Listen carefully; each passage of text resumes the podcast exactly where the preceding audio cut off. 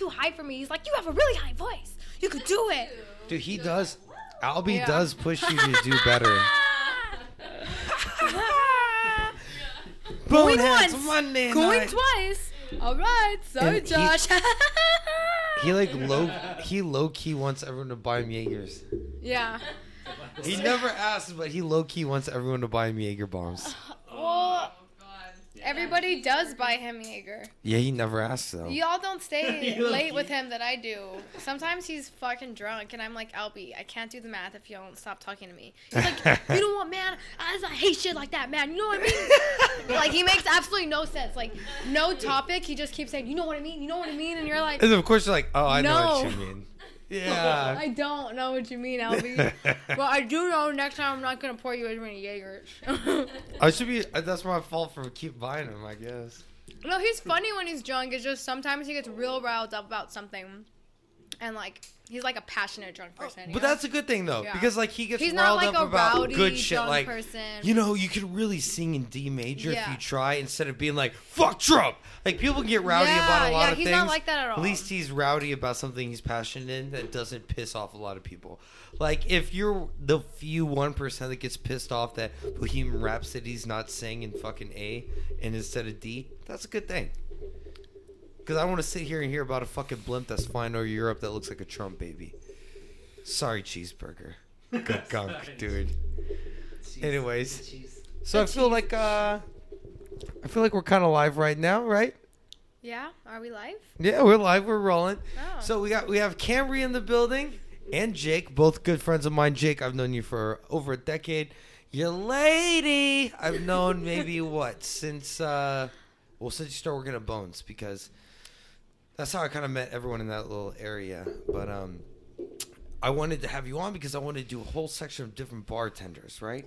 But what a lot of people don't understand about bartenders is, like, while they're doing that, they are working on, you know, their next level. And for you, you're going to fucking grad school, dude. Yes, sir. Congratulations. Like, isn't that crazy, though? 2 more weeks and I'm done. That is wild. So your strength right now, you're... I believe therapy, right? Yeah. Yeah, mental health counseling. So I'll have my master's in mental health counseling, and I'll be an LPC, and pretty much I'll be doing exactly what I fucking do right now, bartending, but no alcohol involved, and you pay me a little bit more by the hour. See, I was always wondering, too, because I always felt like as a bartender myself, I felt like part of our job was literally being a therapist. Oh, yeah. Like, did you feel like maybe bartending helped you sometimes when it came? Oh, yeah, definitely. Like, I started my practicum in January, so I work at a site, like a mental health clinic, and it's called my internship, getting my practicum hours. Basically, the state wants to know that you know what you're doing. Is this your version of clinical hours? Exactly, yeah. Okay. So state wants to know that you know what you're doing before they send you out into the world to treat people with mental health disorders. Yeah. So... a lot of my colleagues, classmates, they kind of had trouble sliding into that because, you know, it's just all coursework and you're learning and learning, but now we're applying it. And for me, I realized that it was easy. You could apply it easily because you're used to doing it. Exactly. So what backgrounds did some of your, I guess, the students you were working with, like, were they used to dealing with people 40 hours a week, 30 hours a week? Like, kind of. Some of them are teachers and they're trying to be school counselors. Some of them just have, like, various jobs, like insurance work. I was really the only bartender in a lot of my classes. There weren't a lot of people in the service industry, which kind of... That's odd. Yeah, it kind of made me feel like shit at the beginning. Maybe because everyone in the service industry needs a therapist. I don't know. So they didn't go for one. Yeah, exactly. I don't know. It kind of made me intimidated at the beginning. Like, a lot of them have maybe more experience in the professional world versus me. But then once I got out there, I started feeling more confident. Yeah, definitely. Because I think... your professional world was people with real problems every day. Yeah. I mean, I could say for the people I had that were regulars, a lot, even myself being a regular at bars, like, I was self-medicating a lot of, like, different things, but I was also a personality that needed to go out. I was very, I guess, let's say if I came to you, your therapist, I would say I suffer from mania, but I don't have the bouts of depression that maybe a manic depressive has. So you would say more like a unipolar disorder, which is one side of it. Yes, mania. Just mania to a point where it's like sleeps extremely hard. But it helped me with jobs like bartending because I could work late and not really feel the fatigue, but then the fatigue would come on. Yeah. When no matter how far my brain was, like how amped my brain was ready to keep going, my body just couldn't do it. Yeah. Yeah, it sounds a lot like it. And it's probably easier for you to talk to people and socialize with people without the come down as often. Yeah, definitely. And most people would think I was on cocaine. Oh, yeah. Sometimes, like, have you ever had a Bang energy drink? Oh, I don't know. Maybe. I mean, like, they're trending right now. I've banged and drank energy drink. They're super popular right now, and I'm like a super big health freak, and they don't have any sugar in them, and it's more natural energy. So I've been drinking those, but they're so strong that I feel like everyone thinks I'm on cocaine because I'm just in front of the computer trying to get people's orders. Just they have to have some. No, you can't tell me they have to have some kind of version of sugar in them. No, it's just stevia and monk fruit sweetener. You don't think? Okay, you say it correctly. I say stevia. I say stevia. Stevia. Okay, so it's stevia. I'm just kidding. I don't know what the fuck it is. You don't think that's anything worse than high fructose corn syrup? No, it's not. And studies have shown that it's not. It doesn't spike your blood sugar. But what it might do is, so when you first put something sweet in your mouth, all of your taste buds kind of sense it, and your digestive system will start getting ready to process it as something sweet, as if you're eating something sweet, even though it's not. This is what aperitifs and divertifs when you're eating a meal and courses. Like, I like to start off a meal with Aperol. Okay. Like Aperol neat. Mm-hmm. Not if I'm going to Boneheads or whatever, but like, you know what I mean? Mm-hmm. Like if I'm going out and having dinner, I like a little Aperol, and I can feel it. Get my stomach going. Digestive system going. It's like, all right, let's ready to eat. Mm-hmm. And Aperol is really sweet, but that's like it. I usually don't do dessert. Yeah. I usually like to save my salad for dessert. Is that weird? Yeah, it's fucking weird. Because I feel like it flushes me out, though. It kind of clears me out. It's like it's refreshing. It's like I could see that. Like, it ends your dinner on like a good note. Yeah, like I eat like my main course. Sweets. I have a glass of wine. I get to meat, and then I'm like, give me the Caesar now. Hmm. You know, not wilted, sitting in the window, but yeah, you're interesting. That's weird. I don't know. I think a lot of Europeans do it though. When you travel, mm-hmm. I like to talk about your traveling because you do like to travel a lot. Yeah, traveling. Name me where have you been in the last 3 years? I've been to Hungary, I've been to Austria, Germany, Czech Republic, I've been to Greece, I guess I've been to Turkey, but we didn't leave the airport, but we chilled there for about 10 hours. So you've pretty much been in Turkey. Yeah, if you're in an airport for 10 hours in Turkey, you might as well be a citizen. This lady, I'm guessing she was Turkish. She was cleaning her feet in the sink. Oh, my. When I get off the airplane, she just had her whole foot and leg, and she was just washing it. And I'm just like, oh, is this like a thing in Turkey? Like, you wash your feet and your hands when you go to the bathroom. Yeah. They are very, it is a different world. Yeah. Oh, where else have we been? Cancun, Mexico. Well, you just went to Houston recently. Yeah, we just got back. I do know that Houston, you were celebrating Jake's birthday, right? Yes, sir. Now, how hard? I know y'all had it gone hard. Now, why did you go to Houston of all places? Because Jake is trying to get me to move there. Oh. And I have my heart set on moving to Colorado after school, and I've never thought much of Houston because I've never really been there. So this was kind of Jake's ploy of showing me Houston and show you uptown. And I can show you the world. On a city next to the Gulf of Mexico. There's lots of bars and cool places. Still kind of smells like shit. And the traffic sucks. And God, yeah. I'm not trying to take a dump on Houston, dude. And God bless everything that happened after the hurricane. Y'all are some strong fucking people out there, but sweet Jesus, out of any place in Texas, Houston's like not even in my top 5. That's what I told them, but we went, and I actually really liked it a lot. Cool. So what bars did you go to? What? Catbirds. Catbirds? Catbirds. Is that a C-A-T or C-A-P? C-A-T. Catbirds Saloon. It's a jazz bar. Oh, Catbirds Jazz Bar. Should have guessed. Why the fuck? Yeah. I say saloon on that one. Catbirds Jazz Bar. We're plucking everything in E major 7th. Exactly. With Catbirds, we went to some really, really popular bar that had flowers on the walls that was beautiful, but we could not get a drink. Too busy? Yeah. It was really cool though. And then LaGrange. Oh, of course. You know what I'm talking about? It's only a ZZ Top song. Well, there's LaGrange, Texas, but they named a bar. But okay, I saw that when we were driving back. I saw LaGrange, Texas, where ZZ Top wrote that. It's called LaGrange. It's like, "Round mouse be round in this Texas town. Something on LaGrange. They got a nice."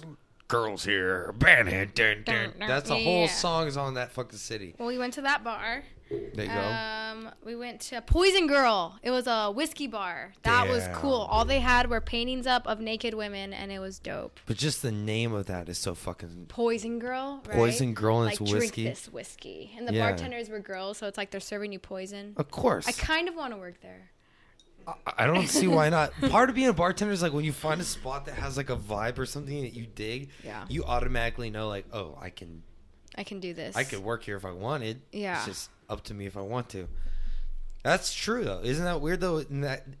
No other job could you do that. Like with that kind of skill set, just be like, oh, it's cool here. I can get hired tomorrow. Yeah. Yeah, I don't know. So when did you start? Like, how was it? Because of school? Yeah, I moved to San Antonio when I was 18 years old and didn't have a car. So I was like, let's get a car, let's get money, let's work out of a restaurant.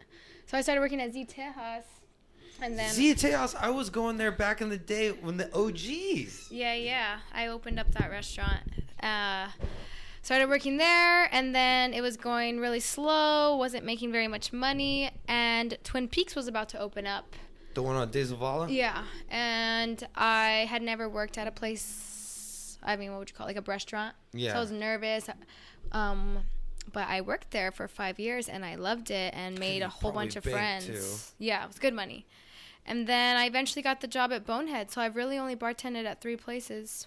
But I've been working as... Did you bartend at all those places, or did you have to serve? Because most places you have to serve. I was a cocktail waitress at Z Tejas. I bartended at Twin Peaks and at Boneheads. Okay. Yeah, so... Well, I meant you bartended at Boneheads. You were cool. But I already got, like, I guess... what do they call it when, like, the college kids get fucking... They have to go in and drink a bunch of water. Some of them die or whatever the fuck they have to do. Like hydration shots? No, hydration shots. Like, Jake, help me out here with the correct... Terminology? Not Shasta, that fucking... Anyways, now I don't even remember where I'm going with it, but you know what I mean? Like, you have to go in, you have to pay your dues, right? And going to Boneheads for the first time, I was just living off medical, and I was like, okay, this place is like, I don't know, a $5 Uber. Like, let's have a good time. And so I go in there, and that's when I met... I don't want to name names, but these names are synonymous with the bar, and I'm only saying good things about them. So that's when I met Britt and Bev, right? Of course. We were like, you know, those people, you knew those bartenders. Yes, sir. And I ordered. This was my first time there. I was making decent money, but not like fuck you money. Still not making fuck you money. But I remember ordering Black Tooth all night because I saw well whiskey was like $2.50. So I assume, okay, I'm buying Black Tooth. Maybe they'll charge me $3 for them because it's a shot instead of whatever. Beverly decided to pour me up Crown Royal Black Tooth. And I ordered like fucking 30 because I was like, I'm new to the neighborhood. Nice to meet you. Dude, I saw my tab and I wanted to lose my shit, dude. And I went up and I said, hey, y'all are going to see me again because I live down the road. But I said, I'm never going to come back to this place if you fuck me like this again. So I said, here's my debit card. I was like, I'm going to pay you cash, but no. Here's my debit card. I'm going to tip you cash. Usually this is going to be all cash, but no. But don't ever fuck me like this again. I'm a bartender. After that, I was dancing on the bar top 2 weeks later. Yeah, I remember Almost got kicked out. Got invited again. And I've been going ever since. Yeah, don't you love Boneheads? It's got a certain feel, like there's a temperature when you walk in. Yeah, definitely. It's just so inviting and comforting. Like, come to Boneheads. We'll all love you and accept you. It's kind of true. If you buy us shots. True. Yeah. So how do you feel like this? To me, that's like if you're in this area of San Antonio, if you live off I-10 or anything, you've been to Boneheads or you know about it. I'm very proud to work at Boneheads. Yeah, because there's only been like, what, 12 different bartenders in 12 years? Yeah, like, pretty much. It's very rare. I think I'm the only male that's ever bartended there. Like, the last, you are? Pretty much one of the only males. You are? Yeah, I've bartended there twice, and I made fuck you money that night, and I was like, I don't even have tits. I can't even imagine what these girls do. And then when I started hosting the open mics and I would see like the fucking checkouts on credit card tips, I was like, oh my God, what am I doing with my life? Holy shit. Perks of being a female. But see, this is one reason I want to bring this up and why I respect you as a bartender is because, of course, the formula for a good bar is cold beer, hot women. Mm-hmm. That's the fucking formula. Mm-hmm. If you fuck that up, you shouldn't own a bar or restaurant, okay? Because it's hard to fuck that formula up. My experience with Boneheads is they've always been, you've been great speed bartenders, all of y'all. Yeah. I can't even single out one that was bad at it, that at least I would consider a friend or someone I think was great. Mm-hmm. You all, and the bar, it's not just a bar, it's all around you. You take a left, you got a row. Mm-hmm. You take a right, you have another row of chairs. You look forward, you got a row of chairs. So not only are you speed bartending with the best of them and being efficient, accurate, and having fun, you also still look good. So it's also not like, okay, these bartenders aren't just, oh, I got a fucking rack, tip me. It's like, no, I get my drinks on fucking time. If I want 12 shots, I'm not going to wait 30 minutes. Mm-hmm. Yeah, we're all really good bartenders there, and... I think the thing that I get the frustrated with the most is that because we're a bar that only has female bartenders, that people assume that because we're putting ourselves in a position to objectify ourselves that they can do it as well. And it's like, yeah, I get it, but also I'm a fucking badass bartender, and I have a lot more to me besides my night job of bartending. True. And I think that goes in with everyone in the service industry. I hate the word server. I mean, it implies that we're doing something that's beneath people. I do understand that, and I think of like the word server, but I also feel like there's nothing better you can really do to another human being than to take care of them. Yeah. It's like, even, I don't want to get biblical, but I mean, like, Jesus washed people's feet, if Jesus even existed. But you know what I mean? He washed people's feet with his hair. In Turkey. See, there we go. That's something I don't know. Part of your travels. They definitely didn't do it in Houston. And if they did, it was in a McDonald's sink. Sweet Jesus. But everyone there's got fades. I don't think the hair's long enough. No, that's true, though. I think bartending and serving is a very rewarding job because you meet a multitude of people, and it kind of shows you that everybody has a story, and all you have to do is listen, give them the time of day. And it goes, it's reciprocated, you know? Maybe somebody could come in and think, oh, this dumb girl, you know, she's probably just bartending, not doing anything. And then get to know me or any other bartender or server and realize the whole story beneath them. Yeah. And I love that bartending has taught me that. I'll say, I won't name names, but one of your managers there who bartends sometimes, we got into speaking about conspiracy theories, but then we got into, like, actual nutrition. And this woman was breaking down proteins of, like, animal fats from, like game protein to this kind of protein, and it blew me away. She knew her shit. Yeah. Yeah. A lot of people, you know, you got to understand, if you're bartending, especially you do it at a high level to where that place is never really dead. Yeah. Okay? You're always going to make your money. So your volume is probably like what someone that works in a huge high volume restaurant would have to deal with. Yeah. Right? Because they're always asking you for something constantly. Yeah. And you have to know how to dictate, okay, this is this, this is this, this is this. So your time management's on time. But also saying, you know, you feel for, like, certain people too. I could tell, like, there's certain regulars that go in there. I do. Like, there's certain regulars that go in there that I know, and I'm like, okay, you're going through this, or cool. Is it a good feeling when you see people not return? Maybe, like, they were self-medicating for a while? And yeah. Then... I always say that I'm, like, it's kind of weird because if I don't see someone for a while and then I see them and they've lost weight or they just look different demeanor to them, and I say, hey, where have you been? I miss you. We haven't seen you in a while. And they say, oh, I quit drinking for a while. Most people's responses would be like, okay, neutral, right? Because I'm a bartender. And me, I'm like, yes! That's so awesome! That makes me so happy. Yeah. Text me if you need help with any of these things and blah, blah, because I'm trying to promote health. Yeah. But, I mean, maybe I shouldn't be as enthusiastic about it. No, I think you should, because the bar's going to stay busy no matter what. Exactly. I felt like bartending was always an industry where it's kind of like, let's say there's a recession and people don't have money. They're going to drink. Still going to be busy at the bar. And then when the recession's over and people are making money, they're going to drink. Yeah. My grandpa used to say from Italy, because he would talk about the fucking... He could barely speak English by the day he died, even though he lived in Canada before even America, right? He still talked like this, and he go, if the Cowboys, they lose, I'm going to drink.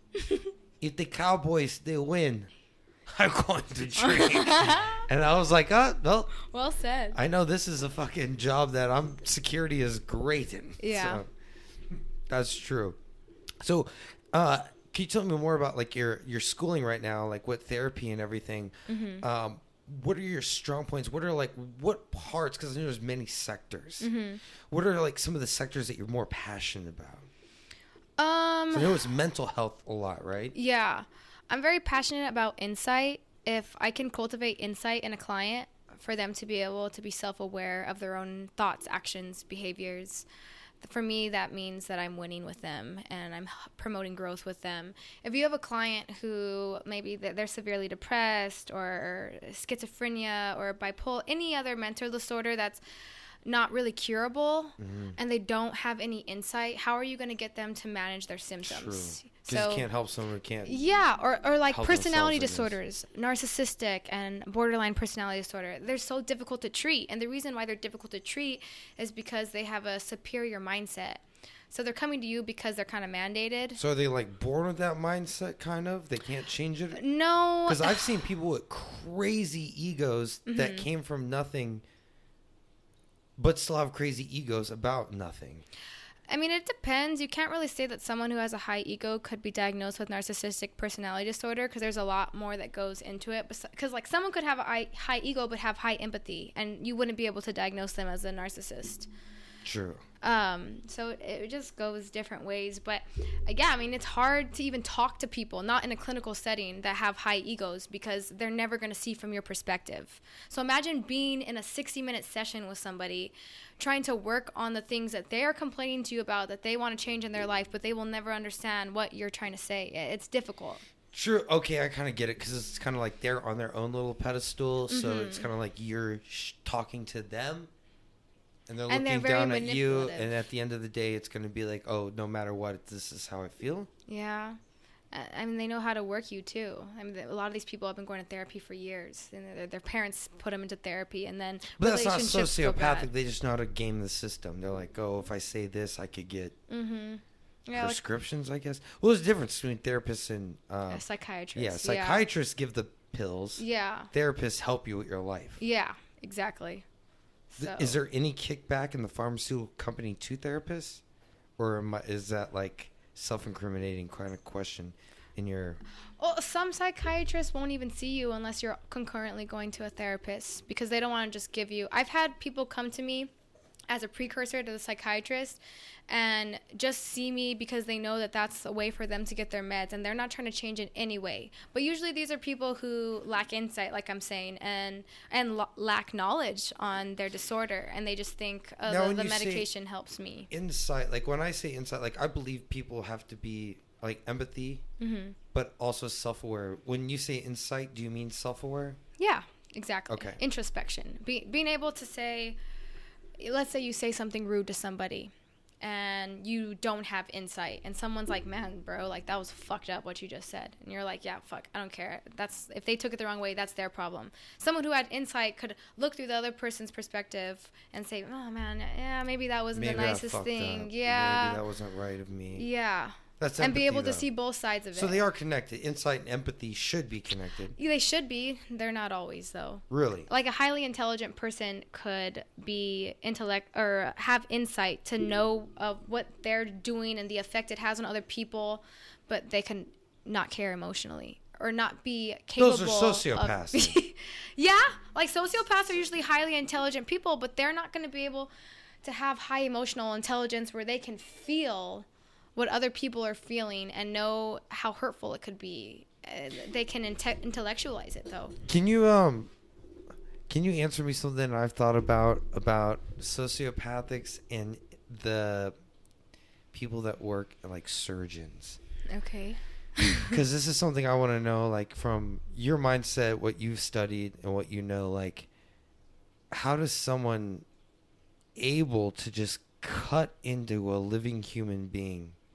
I don't think and then not feel like even like a I just put a fucking razor in this guy's chest, or I'm opening up his chest cavity. There's only a 3% chance this could work, and if it doesn't, fuck it, I'm going home and eating. My wife's got me a fat ass steak. Like, kid, how does that happen? Well, I think you're a little confused there, because when I think of surgeons, I think of people who came into this field for one reason. They want to help people, right? Okay. So I've talked to doctors that are in their residency, and I mean, they're depressed because a bad day for them isn't a bad day for me and you. Somebody was rude bad day to me, for them. Someone died. Exactly. Someone fucking died, and it's my they take responsibility. I could not save that person. So I think a surgeon is somebody who has high intellect, high confidence, and they go into that knowing what the stakes are. And if someone dies, I don't think they go home and eat a steak. Yeah, and they know what the stakes are. They're like porterhouse, T-bone, and fucking filet. And they're like, let's cook that shit when we get home, baby. I have never... I'm not doing this shit for $100,000 a year. I'm doing this shit for $250,000 a year. I don't know. I don't know any surgeons personally. I mean, okay, we're not naming names. We're not naming names. You know? We're not naming names. But yeah, I mean, I guess I've had a surgeon that I've seen and talked to him about issues, and it's just like, well, I'm sorry. So some days it's like, it works or it doesn't. Yeah. Wow. See, like a lot of jobs, that shit does not work. Imagine, Jake, look at me right now, dude. Let's say I'm a mechanic, and I get paid to fix someone's engine, and it fucking just doesn't work after they paid me. I'm like, sorry.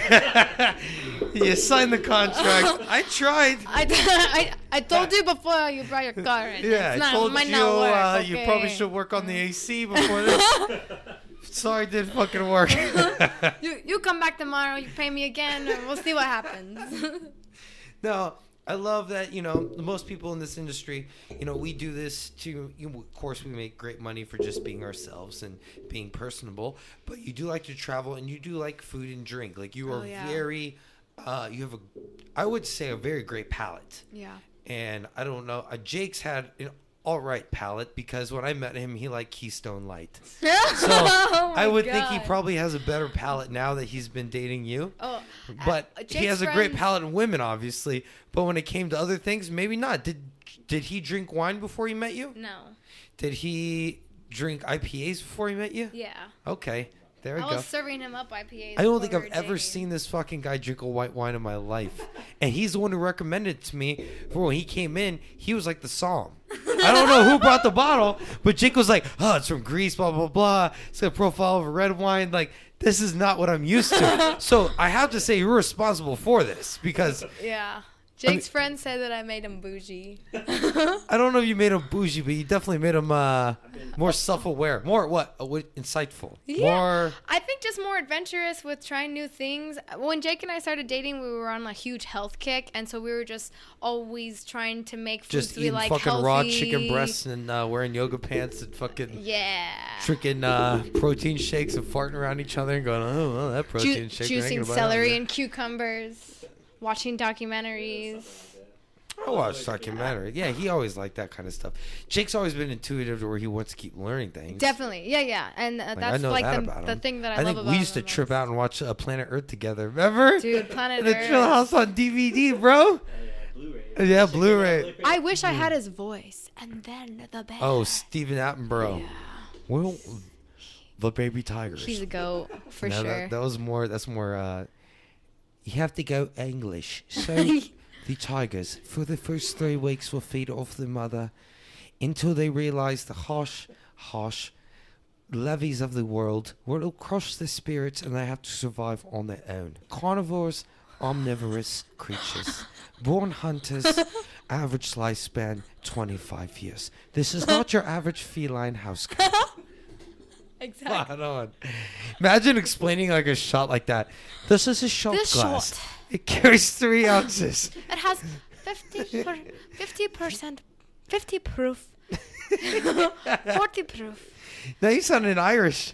I am Irish. My last name is McDonald. No, it is not. Yeah, you want to see my ID? No, I believe you don't have to show your ID, but your last name is McDonald? Yeah. Yeah, man. Dude, I like my Guinness. My Jameson. I know you like your Jameson. I was going to have a bottle ready for that. Dude, 6/29. Whose birthday was it? Oh, so wait. Your birthday is like basically a month apart? Yeah. Well, we're 2 years older. I'm 2 years older. Yeah. That's all right. Jeez. Hey, that's crazy. 29 game, dude.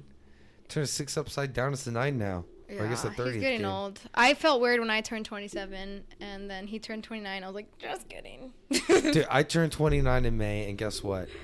You know how much freedom you have in not giving a fuck about your age? It's like, no more birthdays. I got to pay bills. 30, hey, maybe I'll get some friends together. We'll drink some IPAs. That's why we just went to Houston and did something small without, like, the huge friend thing and having the burden of all our friends to plan this huge expensive thing, because we're gonna do a boat party on Lake Travis, but we just decided it's more personal. Yeah, and we had a lot of fun. So did you like, since y'all are avid travelers, like I know y'all, like one of the very first times I think I knew y'all were dating, you're already planning a trip somewhere across the world. We love traveling. Do you do you have an itinerary when you travel? Yeah. So we are always looking up all the things that we want to do. Or so reading blogs. So she makes it, though. I'm looking at Jake right now. So you make it. You look up reviews, places to go. I love reading travel blogs. I wish I was a travel blogger. That's kind of on our agenda to get a really nice camera and start. We're going to Spain in the summer of 2019. So we want to hopefully have a nice camera. Yeah. Ibiza. Yeah. Good wine. Ibiza. It's like a party island in Spain. Yeah, but they have good wine. White wine, too. Everywhere in Europe has great wine, right? Yeah, I guess. But, there's special places that are a little bit better. If I were to believe this from anyone, it would be you. So Portugal, though. Napa Valley's overrated, dude. Really? Yeah, Napa Valley can suck my dick. I didn't know when I was going to have to say this on a podcast. But, hey, if you go to California, don't waste your fucking time. Go to Sonoma. Okay. You could drive to Napa in 30 minutes from Sonoma. It's cheaper and less pretentious. The shit from Napa, yes, they won their accolades and their awards in like the 70s. But since then, I mean, you look at like old world. Look at Italy. The Antinori family has been making wine for 29 generations. They have barely started their second generation of winemakers in California. The only reason there is grapes in California up through the West Coast is because of the Catholic Church, because they had to grow grapes for sacrament. Besides that, there would be no grapes in California. Oh, man, I didn't know that. It just actually leveled out on the same latitude to where it fell like on the same latitude as fucking France and Italy. So climatically or climate-wise, you could grow them, but the only reason was because the it's not like they were pioneers in their own field. No. Yeah. They weren't out here like, oh, I can't wait to just plant Petit Syrah and Paso Robles. It was more like a bunch of Mexican Indians back then building a church 300 years ago. Just so happens those vines are still there, and whatever vines they did plant, which a lot of them were like Spanish, and French grape varieties, they worked. And that's why we have them. You learn something new every day. You do. And that's why I think Napa Valley's overrated. And Napa Valley is like just putting a fucking bumper sticker on. It's like, dude, I know a tri blend from H&M's going to feel exactly the same as American Apparel. But fuck it. The one from American Apparel has the tag on it. AKA Napa Valley. So I'm going to buy that one. You pay $40 for like a basic T-shirt that look like it's been washed and dried 200 times, and then you're like, yeah, American Apparel. Yeah. And someone's wearing the exact same shirt from Walmart, and you're like, American Apparel, bro? And they're like, nah. And that's the Sonoma Coast. Walmart. Yeah. Even though I can't talk shit, all my shirts are printed on American Apparel. Because capitalism. Fuck it. That's marketing. Yeah. Dude, it's all... Yeah, that's got to be... Cheers, baby. So where did you get this wine that we're drinking? We got it in Santorini. It's called Santorini sounds like a place in fucking uptown Houston where the Italians live. You got to give me more details. Santorini, Greece. Okay, we got to give... People are listening from all around the world. Santorini, Greece. Okay, Santorini. We went to Santorini, Greece, and we drank the wine. We ate the food. We ate the cheese. It was delicious. Dude, this wine is beautiful. Yeah. It is, right? How do you do that? It's really thing. Oh, like that. Okay. So majestic. I'll tell people the way I do it is like pretend you're holding a pencil. Okay. Well, hold it. Plant it down first. Your wine glass. If you're at home and you have a wine glass, plant your wine glass down. Now grab the base of the wine glass and the stem of the wine glass like you're getting a pencil and you're about to write something, right? Okay. And now pretend you're drawing little circles. Little circles. Now slowly lift that off the table and keep drawing little circles. Wow. Don't have to go fast. Look at this one. You don't have to go fast. Just draw little circles. I like my circles. You should do NASCAR then. Because it's one big fast fucking circle. Shake and bake. Shake and bake. Ricky Bobby. Ricky Bobby. Real life Ricky Bobby, and his motherfucking name is Cheeseburger, dude. Cheeseburger! Shout out Cheeseburger, because I know we don't name names, but that's not even your real fucking name. Shout out to Cheesy! Cheesy? That's what I call him. You call him Cheesy? Only I call him Cheesy. I heard the Only I can call him Cheesy. Oh. Well, shit. He calls me for anything but fronting. But I remember one time he was like, I'm from the Arkansas. And he's like, you want to do Jäger bomb? And like I said, I don't. To me, if the liquor has to be chilled, I don't want to drink it. Like, there's something wrong if it has to be 34 degrees for me to shoot it. Jäger bomb is definitely not a friend of mine. Jäger, Rumpel. I mean, what's some other one? Goldschlager, Fireball. That sounds like Jake's fucking territory, though. Jake loves Fireball. I feel like you're fucking. I remember back then when you were drinking Keystones playing beer pong. That if Fireball was invented, it would have been next to you. That would have been Jake's. It just wouldn't. It wasn't invented yet. He loves his Fireball. God, sweet Jesus, that cinnamon shit, man. I used to drink the hot damn 101 back in the day. The hot. I think I probably did though, because I'm a fucking gentleman. Oh shit! So Cheeseburger, we gotta talk about regulars now. I know you haven't switched bar jobs a lot, but I have, and you know some regulars follow you, some don't. But like we talk about success of some regulars getting better or finding help. Like, who are some people? Like, do you have those regulars that when they walk in? It doesn't have to do with money, nothing. They just make you feel happy. Oh, yeah. I have a lot, actually. There's a lot of times that I don't want to work just because I'm lazy. Okay. That's all right. I get tired between school and the internship and work. And, definitely.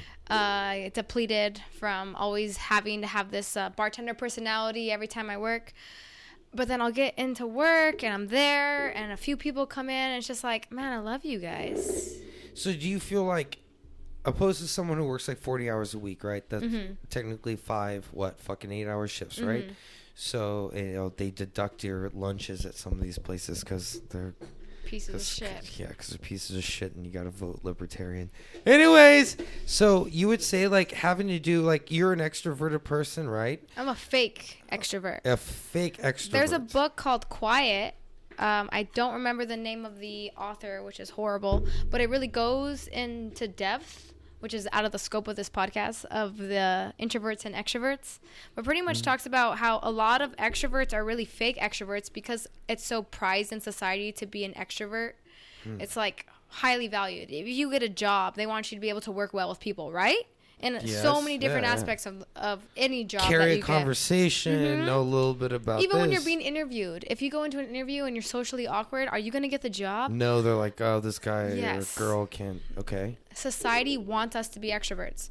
So I make my money by portraying an extroverted person. But in reality, I like to spend a lot of time by myself. Even hanging out with my own friends is too much of a daunting task for me. I like to be by myself. I spend a lot of time with my boyfriend, but I'm so comfortable with him, it feels like I'm hanging out by myself. Yes, yes. And going into a job like Boneheads where I work... Like tonight, you're probably going to see over 150 different people. Yeah, they expect you to talk and laugh. That's not even a shallow number. You're probably going to see about 150 different people a night. Yeah. And you have to interact with 150 different people. You know how many times people ask me, what's wrong, Cambria? Because I'm not fucking dancing or being crazy. And like, I'm nothing's wrong. Doing the monkey dance for you. Yeah. But see, okay, so like when you do have your days off, I have to have these, I call them mental charge days. Same. Where I just like plug my brain in to basically sleep and quiet. And like Offren and I, like, she moved in over a year ago, and like when she's here, she makes me feel comfortable, but it's also like I still feel alone in a good way. Not like, oh my God, I'm alone. Yeah. Even though she's here with me, it's like there's peace. That's why in the fucking beginning I went to Boneheads was because it was a place where no one knew me. Mm-hmm. It was a place where I was so used to like high volume. To like 250 different people a day, plus whatever, doing like 20 G's in sales at whatever bars I was working at. And then I wanted to go somewhere where fucking no one would come up and be, oh, hey, what's up? Or, same. Hey, you know? And so small talk is tiring. I picked Boneheads, you know? But then I kept going. So now Boneheads isn't one of my like go getaway bars. Now it's one of those where I can see people. So to me, about 3 days is my max. I don't let myself work more than 4 days a row. This past week, I had to work 5 days in a row. Oh, by the fifth day, you probably hated everyone. Oh, yeah. I know how to keep my cool really well, but as soon as I got out of that place, I actually canceled a day that I was supposed to go into my internship so I could have that much more time to just be by myself because I knew that I needed it for my mental health. Yeah. Self-care is really high on my priority list. I am not me unless I give myself that time to recharge.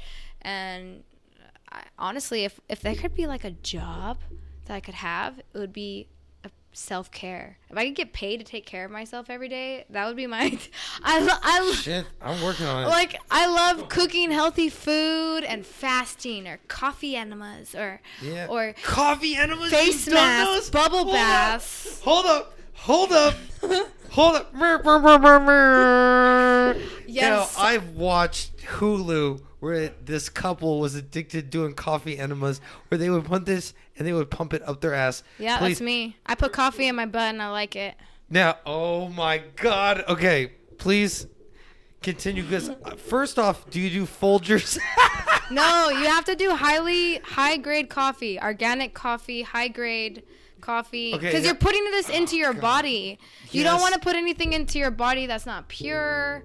No processing to it. I mean, the purest form of coffee that you could find. I'm wrong on that because I go to the snobbiest coffee shop, you know, or like the coffee snobs that make you feel like shit about what you're wearing. Local coffee or Halcyon. Yeah, go there. Yeah, I'm naming names. Like, but hey, we care at Marriott Coffee over at fucking Hotel in Matuso. Exactly. Good fucking shot. And go buy a bag of their coffee and go brew it up and put it in your little bucket and. What's the setup? Please explain the setup. So you buy a coffee enema bucket, stainless stills preferential. Wait, they have enema buckets? Yeah, coffee Amazon. Enema buckets. Shout out to Amazon. Yeah. Okay, keep going. Okay, so I like to do this after a weekend of drinking or something. You know, just detox. Let's say when I usually drink a lot, it goes hand in hand with eating a lot of bad food, and I normally eat a lot of good food, so I could just feel my body's not, it's like, what the fuck, Cambria, what have you been doing to me? I hate you. And I'm like, I got you. And I pull out the bucket. So pretty much you brew your coffee. The best way to do it is steep it for, you want to start off like a cup or a cup and a half. Anything more than that, I don't know if your body can handle it. I'm very small, so my body can only handle like a cup and a half of coffee. I'm thinking shits are at least a cup. Okay, well then maybe start there. I could probably handle a cup. All right. Because you're just shooting in your rectum, right? It's not going into your lower. You lube it up with coconut oil. Lube it up with coconut oil. Sweet Jesus. Okay. And then I like to put on a meditation guide, so I'm also meditating while I'm putting the coffee in. My meditation guide's Bill Burr. I don't know if I want to do a coffee enema. Read a book or put some relaxing music on. All right. Oswald, 1984. Sounds good to me. He saw the sign. It said peace, war. War is peace. What temperature do you do this? Because you want it to be. Body? You want it to be lukewarm. Because if it was hot, you would die, or your central nervous system would. You don't want to do that. That would be weird. Well, I think the whole thing's weird, so I'm trying to figure out the guidelines of how not to kill myself. I always make the coffee, like, in my, what's it called, baby? Keurig? The press, French press. Make it in my French press. One of the only good things the French have ever done. Have you ever had a souffle? Have you had a Rhone de Conte? Have you had a nice Chablis? They're the creators of the Beurre Blanc. Yeah. They're creators of the word blanc. They created the fancy way to say white. These fucks, their red face, their red noses, squinty eyes, sour ass breath from all the cheese and yeast. I like their little hats. Yeah, they got cute ass hats. They got cute hats. I'm not gonna argue the fact they got cute hats. Okay, so what? So now you brew the coffee, you let it sit, chill for a while, and then you lube up the end of your coffee enema, and then you just hang it on somewhere where you can, where it's running down. Like when I drain this tank, I suction the bottom of just a tube, and the top of the tube's in the top of the tank, the bottom's in a bucket. I do that real quick, little suck action that creates a vacuum, and then it sucks water from my tank into the bucket. Is that what happening with my asshole if I do this? Pretty much. You already have some experience. Okay, so I do know that also, like, when you detox, most things go through your fecal, like 75%. Like, even if you're detoxing from marijuana or something, most of it's all exited through. Yes. Yeah, well, because your liver is the one that's in charge of detoxifying all the toxins. So, but if your liver's in charge of it, why have I heard? Please tell me, because I'm not. I come from no medical background, dude. Besides, the doctor told me I hit my head too hard one time. So besides that, like, how would you know? Like, how would you know this is even safe for you to do? Well, it has a lot of empirical evidence behind it. Obviously, it's not like a woo-woo tactic where you don't really know if it's working or not. This is actually used to treat cancer patients, because it's called Gerson's therapy. You could look it up. And so people, when they first find out that they have cancer, if they go see like a holistic doctor, that's a technique that they're going to tell them to employ. So what it does is it ups your glutathione, which is the antioxidant that helps push out all of the toxins from your body. Okay, word. So it's upping that so much that it's helping your liver, like, flush everything out, and it has a high cell turnover. So let's say you have some bad bugs in your gut microbiome. It's helping get rid of those bad bugs. So I do it once every 2 weeks. Like I said, after a week, like, if I have a time in my life where I'm eating bad and I'm drinking a lot, I'm always going to follow it up with a coffee enema, right? Or if I traveled. Okay, and you also mentioned your microbiome. I've been reading more about it. It's fascinating. I'm still a dope, but I've heard things like with residual sugar, fake sugar. Like if you drink a Diet Coke, it's horrible for you. Your entire microbiome. Okay, to everybody out there, Diet Coke is horrible for you. It's way worse to drink a Diet Coke than a regular Coke. And stay away from artificial sugars and sucralose. They are literally poison to your microbiome. What is? Artificial sugars. Artificial sugars. Okay, so in general. Yeah, like, which is Diet Coke is full of. What is stevia then? We talked about this earlier. It's natural. It's a plant. Okay. Boom. Pacha. Mic drop. Okay, so I understand that then, and so it helps clear you out. But anything I've ever done for my liver was like, I will take milk thistle pills. That's a good one. And be like, oh, I could booze a little harder. I feel so enlightened now. I just took my milk thistle. Charcoal's a good one, too. Activated charcoal pills. Okay, now I know that's a new thing in the bar scene, which I just recently learned that people want to add that to drinks to make it look like a piece of shit, like a bunch of the kids in the cave. Yeah, I totally had that drink, you piece of shit. You had to wear it, that rustic? Yeah. That was the only place I knew that was trying to use it besides, like, somewhere downtown, but I saw it and I thought you dumped like coffee into my alcoholic beverage. I don't know, but I thought it only was beneficial for like your teeth. No. I mean, it's good for your teeth because what it does is it binds to toxins and it pulls them out of your body. That's why it's good to use it on your teeth, because it's going to bind to plaque, gingivitis, stuff like that, bacteria. But Jake and I use it before we start drinking. So we'll pop one when we're in the midst of drinking, and then we'll pop some more after we're done drinking. And then you kind of couple that up with turmeric, and that helps you not have such a bad hangover the next day. Now, I eat a lot of turmeric because my lady's Persian, and she's Iranian, so I got a lot of fucking turmeric in my diet. But I've also heard B1 is supposed to be one of the best. If you like to drink, B1 is the best for you. But when I went to go look for it at H-E-B or stuff, there was only multi B12 or multivitamins. It's hard to find isolated. But I think it comes, maybe it's a different name. Theanine. I don't know. What is it? Theanine. Theanine. Oh, like Adam Thielen on the fucking Minnesota Vikings, wide receiver. Yeah, I don't know. Number 2 to Stephon Diggs. Theanine. Anyways, so where do I get that, though? You start at Vitamin Shoppe, Cost Plus Nutrition. Like GNC? Is it Vitamin Shoppe or Vitamin Shoppe? I thought that was a smoothie place. No. Dude, I swear to God. Dude, don't make your sign orange and white with a fucking cup on it. Call it Vitamin Shoppe and make me think it's not a smoothie place. Like, seriously, what kind of marketing guy do you have behind that? I don't know what I don't know if they're gaining or losing customers because of that. That's my spot, though. I'll be posted up in there. Like Vitamin Shoppe. 7 days a week. Isn't it spelled like the way the fucking French do it? Shoppe? Yeah. Shoppe. So that's why I'm asking. Well, you're asking the wrong person because I'm asking you about this because I don't know. You know, I think right now, this is episode 8 of Domcast. It's probably the most intelligent conversation we've had. That makes me happy. It should. That makes me happy. I'm so smart.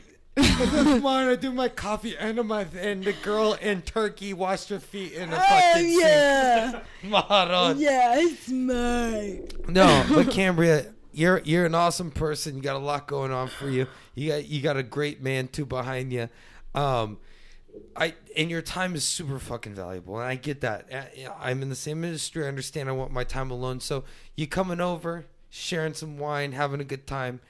I think this is great. Is there anything you want to tell the people? Maybe some links to look up, some movies or bands, books you've read. Yeah.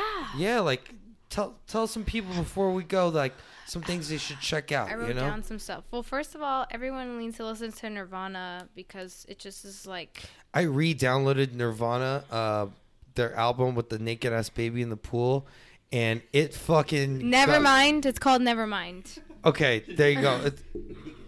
No, I have it on this bitch, but let me show you the song that I can't stop listening to. I'm sorry to all the Nirvana fans that he just disrespected us like that. Yeah, sorry. This one's called Lithium. Yeah, that's the best song ever. This is my favorite Nirvana song, / the only reason I downloaded the whole album. I'm so happy, cause today I found my friends. They're in my head. I'm so... I don't know where he goes because he says happy, horny. So this are you. I like the part where he says, I'm so ugly. Sunday morning is every day for all I care. Oh. Yeah, that's my number one. Light my candles in the days because I found God. Yeah, yeah, yeah. Yeah, yeah, yeah. Great. I've played more than 20 seconds. I might get sued. So that's a copyright law. Shout out Nirvana. I don't want your fucking lawyers messaging me. Did I ever tell you a story about the Rolling Stones lawyers? No. Dude. So I don't know what. I don't know if it was because I was an ASCAP, BMI, whatever for recording artists. But I downloaded a torrent of the Rolling Stones greatest hits, which was like 2 whole discs. And a week later, I got this weird message that was like government encrypted and was basically like telling me, hey, we're the lawyers of the Rolling Stone. You illegally downloaded this for the amount of tracks and royalties associated with this. You would owe $15,000 in infringement and basically stealing the music. And in my head, I was like, okay, fuck this. I'm only buying my music now, which is why I use Apple Music. And this is not a plug. And second off, I was like, how much more money do these fucks need? How much more? They toured $15,000 more. Another 15 G's, dude. For what, dude? You played Woodstock before Jimi Hendrix played it and died. You were a band before you and the Beatles were at the same time. They're you iconic. Were a band before with Leonard Skinner. How much more money you need? How are you still alive, dude? Sorry. That's just frustrating. Maron.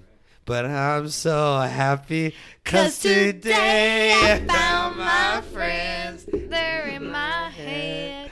Oh, this has been a good podcast, man. Thank you so much for coming over. Cheers. I really appreciate your time. I appreciate this white wine as well. Cheers. You know, let's cheers to this. People drinking at home, let's get little stats on this. This is from Greece. The Santa... I think that's the producer, right? That's not the variety. The name of the winery is called Artemis, a word I can't pronounce at the end. Artemis Caramelogis. And it's called Nectaria. Yeah, this is a beautiful wine. It's a beautiful white wine. It kind of reminds you of like a dry Pinot Grigio, which is the only kind of Pinot Grigio you should drink. This is some good stuff. Thank you all for bringing this from Greece. And... Cambria will be working tonight at Bonehead, so go out there, fucking tipper. Karaoke night. Karaoke night. Oh, you should come, Dom. Shit, he's coming. He's gonna be like Lamborghini Mercy.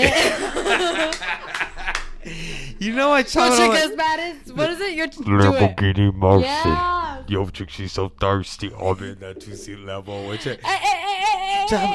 My favorite part's when like 2 Chainz comes up, but I'm always out of breath. Yeah. So I'm like, catch up my campaign, cool the color of mayonnaise. I'm drunk, I high at the same time, drinking champagne on that plate. You know what I'm saying? Shit like that, but I don't fucking. So we got Cambria bartender tonight, Boneheads. She's only got a couple weeks done. She's done with grad school. She's killing it. Her and Jake are gonna travel more.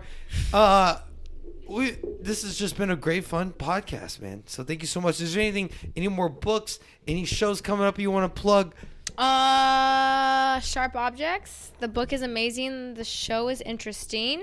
Okay. Everyone needs to watch the movie Nocturnal Animals. Okay. Right, baby? That's a good show.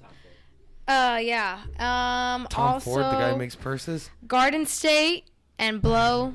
If you haven't seen those movies, who are you?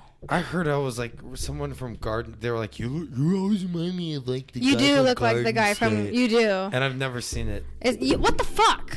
I don't know. You haven't seen it? Well, you know what? Now I got a movie to watch with the lady. So, all right. Dear Lord. But that's all I got for everybody. Also, there's a book called The Gift of Imperfection. If anyone's at a time in their life where they're going through some self-discovery, that's a good place to start. Awesome. Yeah. Well, it's been a pleasure. I know we're all busy bodies and we got things to do, so we're gonna shut this thing off. But Cambria, thank you so much for coming through. Jake, so much for coming through, man. Hopefully this won't be the last one. So from what I know, there's a lot of people that want to listen, so it's gonna be a great one. Please subscribe, rate. You can listen to it on Google Play, iTunes, any podcast app on an Android you possibly want, except for Spotify. Why? Because fuck Spotify. Did I say it? Hashtag Spotify. There you go. Spotify. All right. I'm not doing any official advertisement this week, even though you can go to gamefly.com/offer/DomC and get 1 month free. Guess what? That was so unprofessional. I ain't getting paid for it. So don't give a fuck. So we're going to keep rolling. I might do karaoke night. Come see Cambria at Boneheads, Consul Drive, San Antonio, Texas, off I-10. She'll start, you know, she might be your fucking therapist. So watch out, dude. Stay crazy. And one love. Stay black. You fucking shotchis. Hey, what's it? Jake, we got to get a goodbye from you also. Come on, baby. Fucking chachis. Yeah, fucking chachis. Yeah, fucking. Good time with them, y'all. Can't wait till next time. Come out tonight, and if you're not afraid to sing in front of people, punch your big boy panties up, put your jock strap on, get out there, and butt heads like you're listening to Chop Suey by System of a Down. You son of a bitch. All right. Angels were meant to die. Wake up. You want